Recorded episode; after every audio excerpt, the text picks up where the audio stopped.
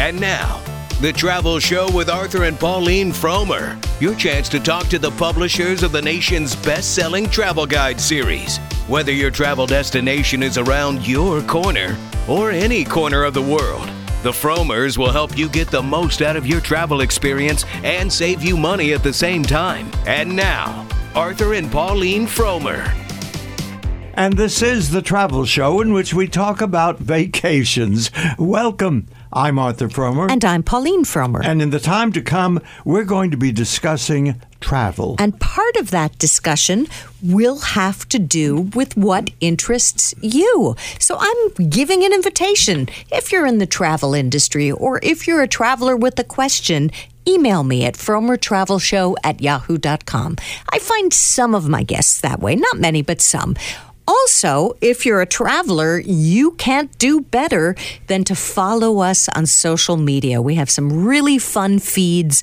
Look for the word Frommers, which is F R O M M E R S, on Pinterest, on Instagram, on Twitter, and on Facebook. And finally, another invitation. We hope you'll visit us at frommers.com. That's our whiz bang website where you'll find all kinds of great information that will really help you save money and have a better time on your next vacation. I promise. Okay, Pauline. Quite a promise. Let's talk first today about the fairly obvious fact that when tourism to a particular location starts to fade, the reaction of hotels in that location is to cut prices for their rooms. And smart travelers watch those price declines and often uh, confine their, their locations to the cities or nations that are in decline. Currently, the city of Las Vegas and the nation of Mexico are having such problems. It is virtually certain that Las Vegas and Mexico will both be cutting their their uh, room rates in the coming uh, months of, of 20 of the year 2020. Tourism to Las Vegas is currently down several percentage points, and that's a condition that the local authorities explain by by the fact that there apparently is a sharp decline in the number of Californians who come to Las Vegas using their automobile, their mm-hmm. self-drive cars. Apparently, Are are angry about the fact that the moment they arrive in Las Vegas, they have to pay a parking fee, oh. and then they have to pay uh, the dreaded uh, resort, resort, fee. That's interesting. As well, and yeah. they're not coming in the same numbers, and yet in the face of reduced tourism, which is beyond dispute, the city of Las Vegas has embarked on, on gigantic building projects. Amazingly enough, they are currently uh, finishing construction of a 65,000 seat f- uh, football stadium. They are also uh, uh, building two giant hotels that will have thousands of rooms apiece. They are also building a convention center and a conference uh, center, despite the fact that it is crystal clear that patronage tourism to Las Vegas is declining. In the next five years, new hotels in Las Vegas will add over 12,000 rooms wow. of additional capacity. And many uh, observers are therefore predicting that there will be such an imbalance between uh, uh, supply and demand. I mean, the supply going up and demand going down that smart travelers will be uh, saving a great deal of money by mm by negotiating with the hotels of Las Vegas. And a great many uh, observers are also uh, saying that persons going to Las Vegas this year will be able to negotiate big reductions huh. in the prices that they pay for rooms, and they may be able to uh, force elimination of the hated resort fee because of the fact that that, that location is, is yes. But, but, can you raise the increase the, the, the that's that's fine. Now that so far for Las Vegas, the nation of Mexico. Wait, but can I before we leave Las Vegas? Yes. This has been an issue with uh, so many people disliking having to pay for parking, so much so that a couple of resorts are getting rid of the parking fee. They've actually gone back to what they used to do, just a handful. I think everybody is now waiting and seeing if that means those resorts get all the business. We'll see, but yeah, it's a huge issue. You people remember are that I referred angry. to the to the resort fee as the dreaded or Oh, yes, ab- people dread it. Let's move on, Pauline. Let's move on to the nation of Mexico, which is also experiencing a slight downturn in its current tourism. That's a condition that some people attribute to a slight uptick in the amount of violence that has been set up by the various drug uh, cartels of of Mexico, but others claim that a more important reason is because the tourist authorities of Mexico have recently eliminated a large portion of their tourism uh, advertising budget in favor of using those Yeah. funds that such a downturn uh, saves on the construction of new rail lines and trains in the Yucatan Peninsula. Oh. It has also been argued that Mexico is placing too much of an emphasis on the operation of hotels that are all inclusive in their policies. It is said that all inclusive hotels are not favored by the many young millennials who now constitute a large portion of the touristic art, uh, audience for people going to uh, Mexico. Millennials, it is argued, favor a more experiential uh, experience from their t- trips. They they want to experience the culture Yeah. of Mexico, and they don't do that at an all inclusive hotel. You know, I where don't- they never le- leave the premises. Right. And there are also interesting ethical issues with all inclusive hotels. I don't know if you remember this, but Pope John Paul II, uh, the not the last pope, but the pope before, uh, he came out against all inclusive hotels, of all things. He felt that they hurt local communities because they kept tourists entirely within the worlds of these huge multinational companies. Isn't it incredible that the Pope of all people should be taking that as an issue that he wanted to discuss? I think it's an important one. I think it actually is badly impacting uh, many Catholic communities. If you look at at uh, uh, Latin America, definitely.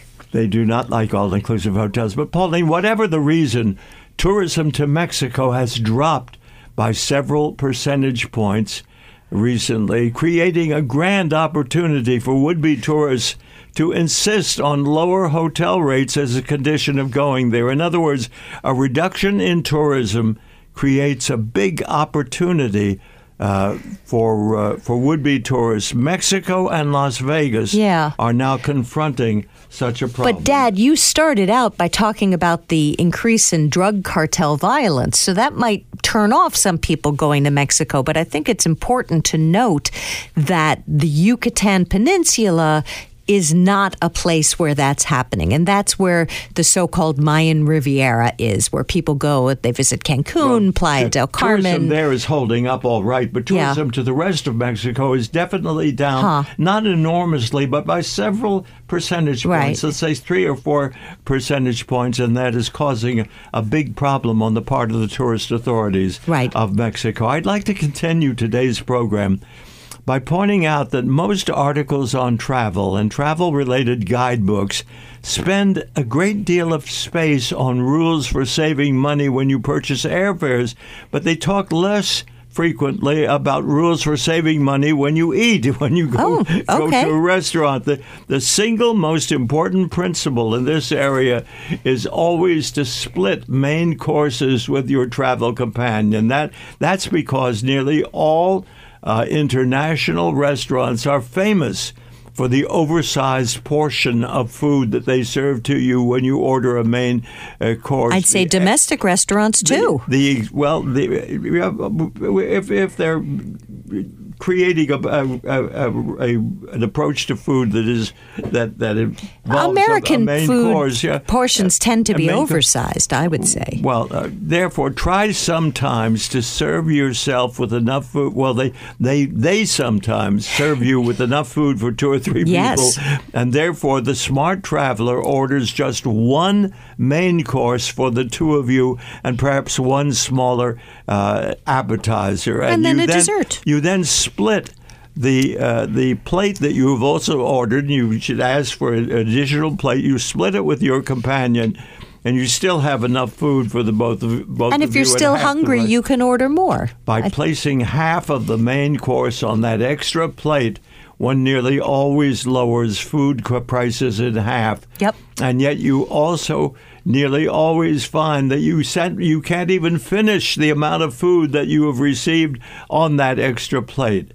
Now, uh, what else is important? The location of the restaurants you choose for your meals is also important. Smart travelers seek out the restaurants that are located alongside the city's main food market. And there they find that the restaurants found in those locations are always favored by the main market uh, uh, persons who operate these main markets with lower prices for the foods and fresher food because they're right next to the market. That's lower that's prices a great of tip. fresh food. A city's main marketplace is almost always the location for the cheapest food in that location. And what's what's the runner-up in low cost? Uh, located uh, uh, restaurants, Restaurants? that are near a marketplace. It's the street food se- served on the sidewalks of virtually every every uh, Major city, yeah. Uh, look for those street corner markets. They too have some of the lowest prices. That's very true. And I would say conversely, when a restaurant has a great view, it usually has lousy food. It's I don't know why, but that's almost always the case. We have to take our first break. We'll be right back.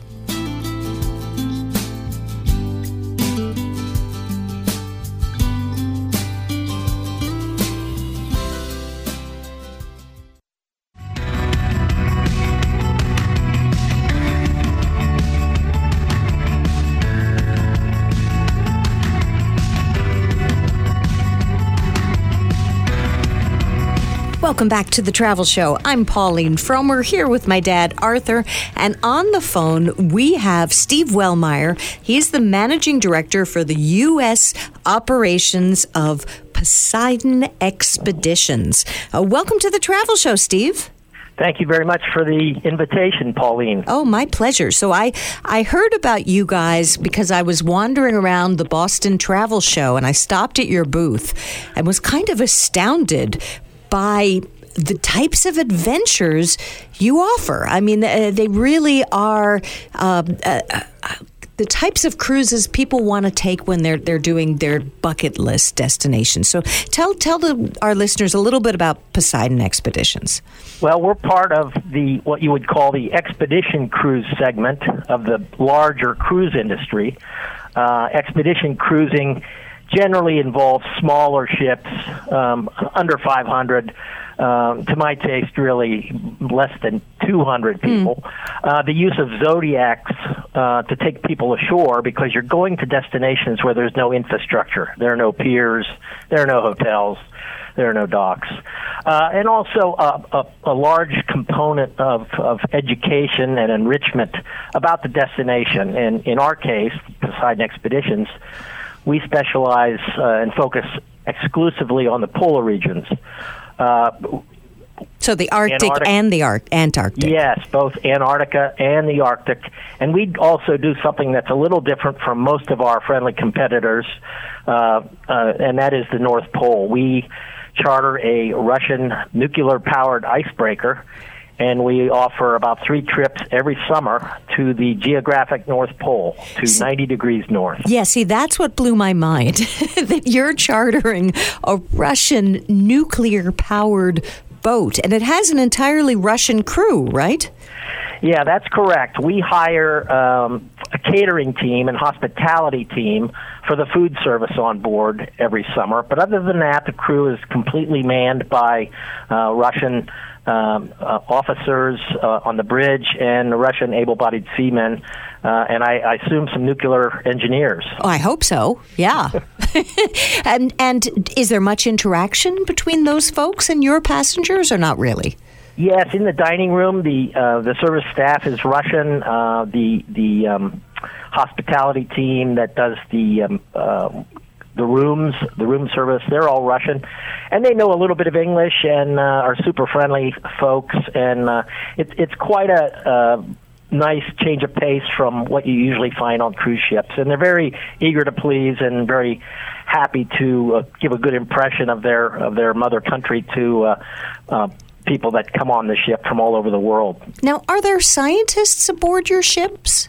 Doing uh, experiments? Um, did I get that right? That's a that's a good question, and there is there is more and more of an effort by the expedition cruise operators, and we're one of them. But there are many more that you are familiar with, like Lindblad, for example, or Quark, um, who make an effort to. Uh, make cabins available. Uh, if there are some empty cabins available for scientists to take them down to the Antarctic Peninsula. Or, for example, on a couple of recent cruises, we had a couple of um, believe this term or not, called penguin counters. And these are some scientists who do a census every year of penguins at the various landing sites in the Antarctic Peninsula. So we take them free of charge, and they go off in a Zodiac and do their work while the rest of the passengers are doing a landing and hiking around a bit. So, yeah, we try to cooperate as much as we can. Right. We're speaking with uh, Steve Wellmeyer. He is the managing director for the U.S. operations of Poseidon Expeditions. And let's, you know, this year, Frommer's chose the poles as a top place to go in 2020. We feel that there's a lot of excitement about going to the Arctic and the Antarctic, par- partially because of climate change. People want to see these magnificent locales until they're before they're gone. Um, and I've also heard that it's easier to get to some of these places because the melting has uh, opened up new routes. Is does that affect you at all? Well, it, probably not as much as you might think, because the uh, the, the icing in of the of the different um, polar areas that we visit, both in the Arctic and Antarctica, it still changes year to year. So mm-hmm. while there are overall trends, it's not really affecting uh, tourism yet, and it's really not affecting wildlife to the extent that most people would notice it. There are small incremental um, changes happening, um, but it's it's kind of difficult. You know, you're kind of looking into a forest and trying to find a tree, and it, mm. it it's not so uh, easy as you right, might think. Right. Now, I think a lot of people are excited to visit one of the poles, the Arctic or the Antarctic region, but they don't know which to pick. So, can you give us in a nutshell what the seasons are for each and why you'd go to one or the other? Sure. Most people start in Antarctica, and that's, of course, down south. And people pick that because they can check that seventh continent off their bucket list. right. So that's that's usually a motivation for people. Plus, great wildlife with penguins and whales and seals. So then people kind of graduate to the Arctic. Although there's plenty there to to to in, uh, attract people for a first time visitor. Um, so and there you have different regions you can visit. Svalbard, which is an archipelago above Norway. Franz Josef Land, which is in the Russian high Arctic, also an archipelago of islands. So polar bears, that's the main attraction for mm. the hmm. Arctic. Um, the Canadian high Arctic is also very popular. And uh, the Northwest Passage is becoming a popular cruise, and that, as you said earlier, is facilitated by a more and more a greater likelihood that you can actually make it through huh. all the way from uh, the East Coast to the West Coast. And what what are the seasons for each? The seasons for the Arctic are from late May, early June through the end of September. So that's for the north, so that coincides with our summer months. And then for Antarctica, it's during the austral summer. So that's from late October through late February, early March. And these are smaller boats, as you mentioned at the top. How far in advance does one have to book to get a berth? Well, we came. We just came out, for example, with our 2000 or 2021 mm, uh, wow. Arctic schedule and 2021-22 Antarctic schedule. So we're working about two years in advance, mm. and we highly recommend that people try to book well plan in well in advance yeah. and, and, give themselves a year uh, wow. for Interesting. this kind of a cruise. Well, if people are interested, they can go to www www.poseidonexpeditions.com. Is that the website, web address? Yeah, they'll find us there, correct. All right. Well, it's been a pleasure having you on, Steve. Thank you so much for appearing on the Frommer Travel Show. Thank you, Pauline, and thank you, Arthur.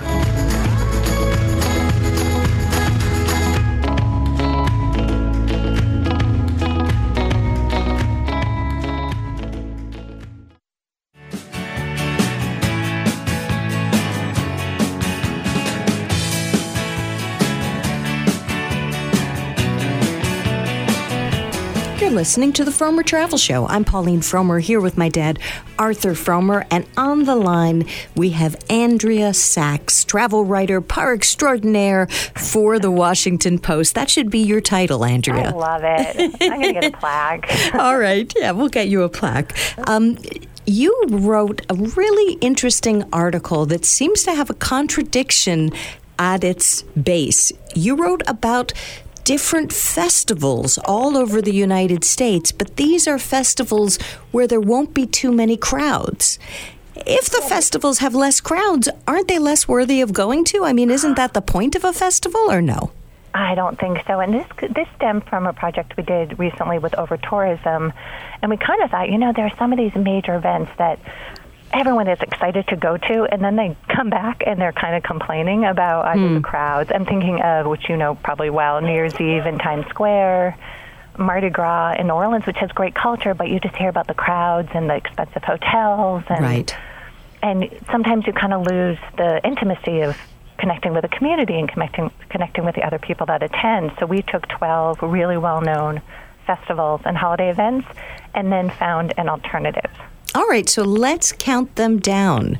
Okay. Instead of the Sundance Film Festival, which is uh, obviously one of the most important film festivals on the circuit, takes place every year in uh, in uh, Utah. You see all kinds of Parker-clad celebrities on the news. Where should people go? Okay, we're we're sending people to the same location, Park hmm. City, but it's Slamdance. Slam Dance. So it's kind of like the the bad little sister that's like, I'm going to start my own. And it's more inclusive. It doesn't involve Robert Redford, but they've had some really amazing names, you know, people affiliated with current directors of Star Wars and the woman who did the Girl series on HBO and really, really well known, but it's open to everybody. Lena Dunham. Thank you, Lena. Yes. Yeah. So, is it less, more indie films than you get at, at Sundance nowadays, Slamdance? And when is it? It is the same time, so they overlap. It's a oh. little shorter, but this year it was January 24th through 30th, whereas Sundance was January 23rd through February 2nd. Huh. So you're not going to save any money because it probably is it's an expensive time to be there. I would think, right? It is. Yeah, it's it definitely is. And so you might have to stay with that scrappy mentality, maybe a little bit out of Park City. Hmm. Well, here's another one that I thought was interesting, and, and it's another case where it's the same timing, but this in this type, it's this different place. Instead of going to New Orleans for a carnival, where do you go? Okay, I want to go to this one. This one is Eunice Mardi Gras in Eunice, Eunice Louisiana, so it's hmm. Cajun country. And they have this amazing tradition called the Courrier to Mardi Gras, hmm. where the participants dress up in like crazy costumes with tassels and masks, and then they ride out into the countryside and they beg for gumbo ingredients from the neighbors, and then they come back and have a big pot of gumbo. Well, and then while while they're out getting the ingredients, everyone in town is partying and dancing in the street. So it's not a parade. Do you follow them as they're begging for food? You can. You can. Only horseback riding people can actually participate and ask for ingredients, but you can follow in a car and you don't have to dress up. And you don't have to dress up. Well, that sounds wacky, and people yeah. people know they're coming, I guess, so they're they're wed- they're ready with the gumbo ingredients. Yeah, no, I don't think they close up their house and go to New Orleans. Like I think they're excited and they're on the yard with their with their sausage. Wow, interesting. All right. Instead of going to Art Basel, which is a massive art fair in Miami Beach each year, where should people go? We recommend the Affordable Art Fair, which is in New York, mm-hmm. and it's held twice a year in March and September. And, and, it's the same idea of having galleries and artists and talks, and it's really for art collectors, but the prices are much more reasonable, starting at $100. Wow. So that's mm-hmm. not a mm-hmm. paint by numbers painting, I hope. No. because I, I, had actually heard that for most galleries now, they all have to go to these art fairs, that actually they make more money at art fairs than they do selling direct out of galleries. And so they're all on this circuit, and I guess maybe they take their second tier artists to this show. I mean, who are the people who are being shown? Well, I mean, you have some well known galleries, Cube Gallery, Quantum Contemporary Arts, but I do think it's more, you're not going to get the, the names that you see in museums. You'll get kind of the mid tier. So it's really for the starter collector or you know someone who just feels like they want some art in their home but hmm. doesn't have one doesn't want to put the investment in. But they do have people on staff. There's a tour by one of the the executive director who will take you through Huh. and kind of give you a, a smart tour of what you're seeing and how to judge art. Interesting. All right. Next one Burning Man. I have never been.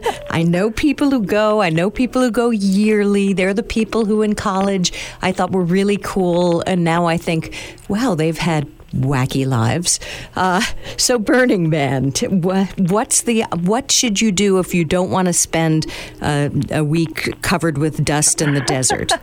and naked, naked rolling And naked, dust. yeah. We are suggesting lightning in a bottle, which is uh, Buena Vista Lake. So there's no dust; it's just beautiful lakes, and it's in May, and it attracts about twenty thousand people, and it has bands, and it has a lot of installation art. This whole di- uh, the idea of experiential arts, like Huh. you're par- you're a part of it. You too are an artist. It's not just looking. Is it in a desert region or is it just the same thing but not in the desert?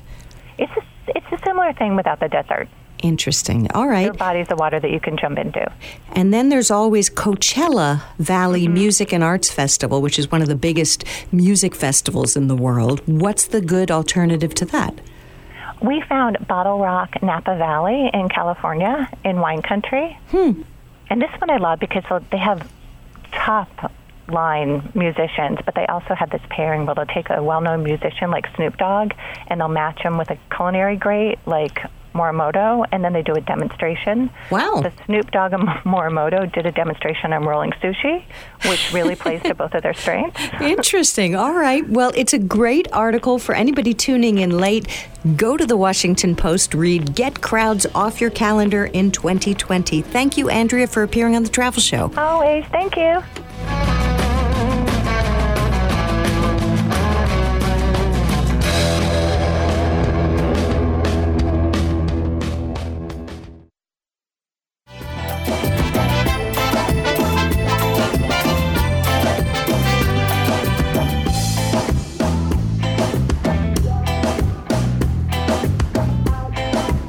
You're listening to the Frommer Travel Show. I'm Pauline Frommer, and on the phone, we have an eminent name in travel journalism. He's Scott McCartney. He is the middle seat columnist for the Wall Street Journal. Welcome back to the Travel Show, Scott. Good to be with you, Pauline. So, you recently had a column about what flyers or would be flyers can expect when they try to use their loyalty points. What are the biggest changes that we're seeing in the coming months? Well, um, the, the biggest change I think for for travelers is how they uh, qualify for elite status, um, how they earn that elite status. Um, and United has has made a significant change um, starting January first. Uh, where this year um, they've basically taken miles out of the qualification uh, matrix. Um, what what counts most is how much you spend with the airline, and then you have to meet a certain uh, number of flights. Uh, and um, this is going to thin out the ranks of their top tiers of frequent flyers, and already is is angering people who um, used to have uh, top status and now are going to be bumped lower. So this is something though that some of the that their competitors have done already, right? Uh, well, the notion of including a spending requirement um, is is pretty widespread now, and Right. that's been going on for a few years.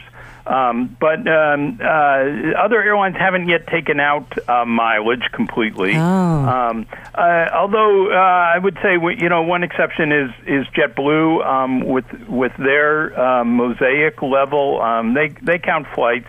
Um, they've made an interesting change. Uh, it's well worth mentioning. Angered a lot of their uh, top flyers. Yeah. Uh, where uh, they've introduced a, a basic economy fare, the the bare bones fare that we've seen a lot of airlines do. Right. Um, and that fare is not going to count towards your your qualification. So Oh, if you're a. JetBlue flyer and you buy.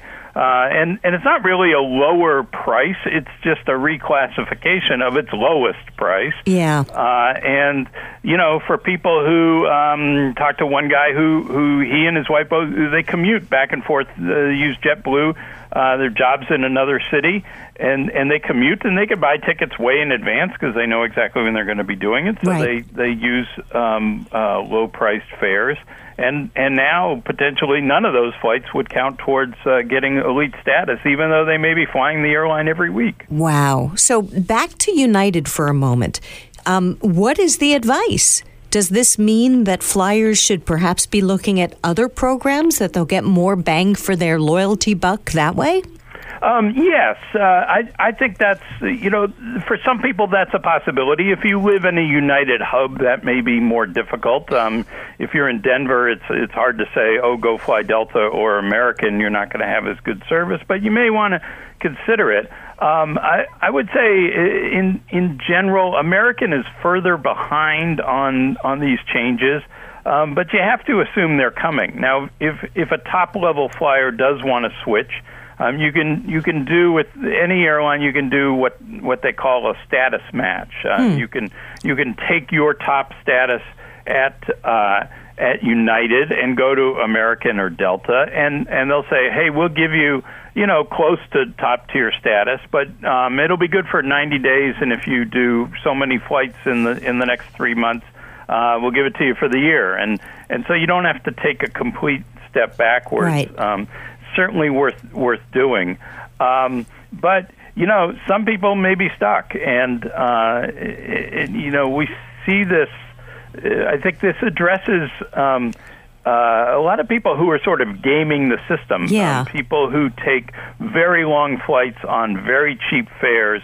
Uh, they can accumulate a lot of miles, and that that used to get them top tier status.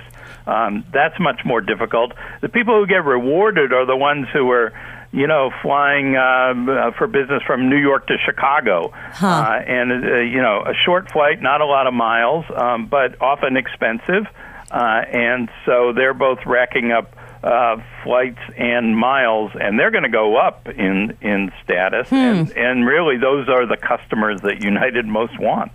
Well, it's interesting. It leads me to wonder for the average leisure traveler, obviously it's different for biz travel folks who have to do this a lot.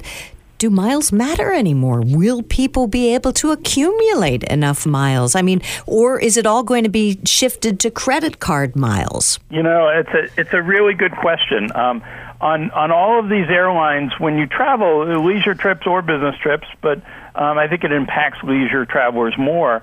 Um, you you you earn miles based on the ticket price now, Right. not on on the distance flown. Um, so uh, if you're traveling on inexpensive fares, um, you, you're not going to get a whole lot of miles. And you know, frankly, miles have been so devalued. You're not going to get a lot of buying power out of them anyway. Right. Um, so Yeah. I think. I, I think in some ways for leisure travelers this is this is liberating um, in the sense that uh, it doesn't make a whole lot of sense to stay locked into one program. Okay, Um, well, that's great advice. Thank you so much. We've been speaking with Scott McCartney of the Wall Street Journal. Read his column. Thank you, Scott. sure, good to be with you.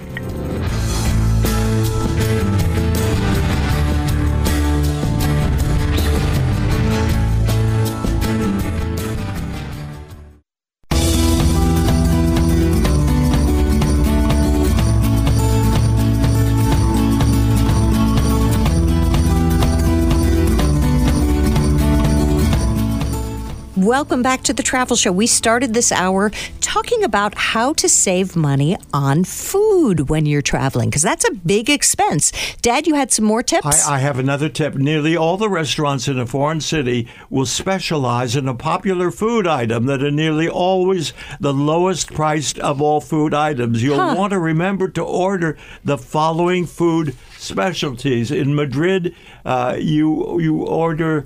Uh, the cold vegetable soup called gazpacho that nearly every restaurant will yeah. have at a low price. In Italy, and especially in Rome or Naples, you order pasta or pizza. Yes. In Mexico City, you ordered tacos, and in Athens, you order moussaka, that that city's uh, favorite course, always known known to be uh, priced so low. In Tokyo, you order sushi. In London, you order fish and chips, uh-huh. which are always cheap. While Sushi can be expensive in Tokyo. It depends on where you get it. Well, yeah, right, yeah. that- that's true. You also order cheap in Tel Aviv. You order uh, you order hummus on, on bread or crackers, and Uh-huh. in Germany you order uh, The same for very- alcoholic drinks, I find. In those areas of the world where beer is king, you will often spend way too much money if you go for wine or cocktails. And in other right, areas, you beer know. is what most people order, and I was Well, about to say that in Germany you order Bratwurst or you order Weisswurst. And as a GI in in uh, in in uh, Munich,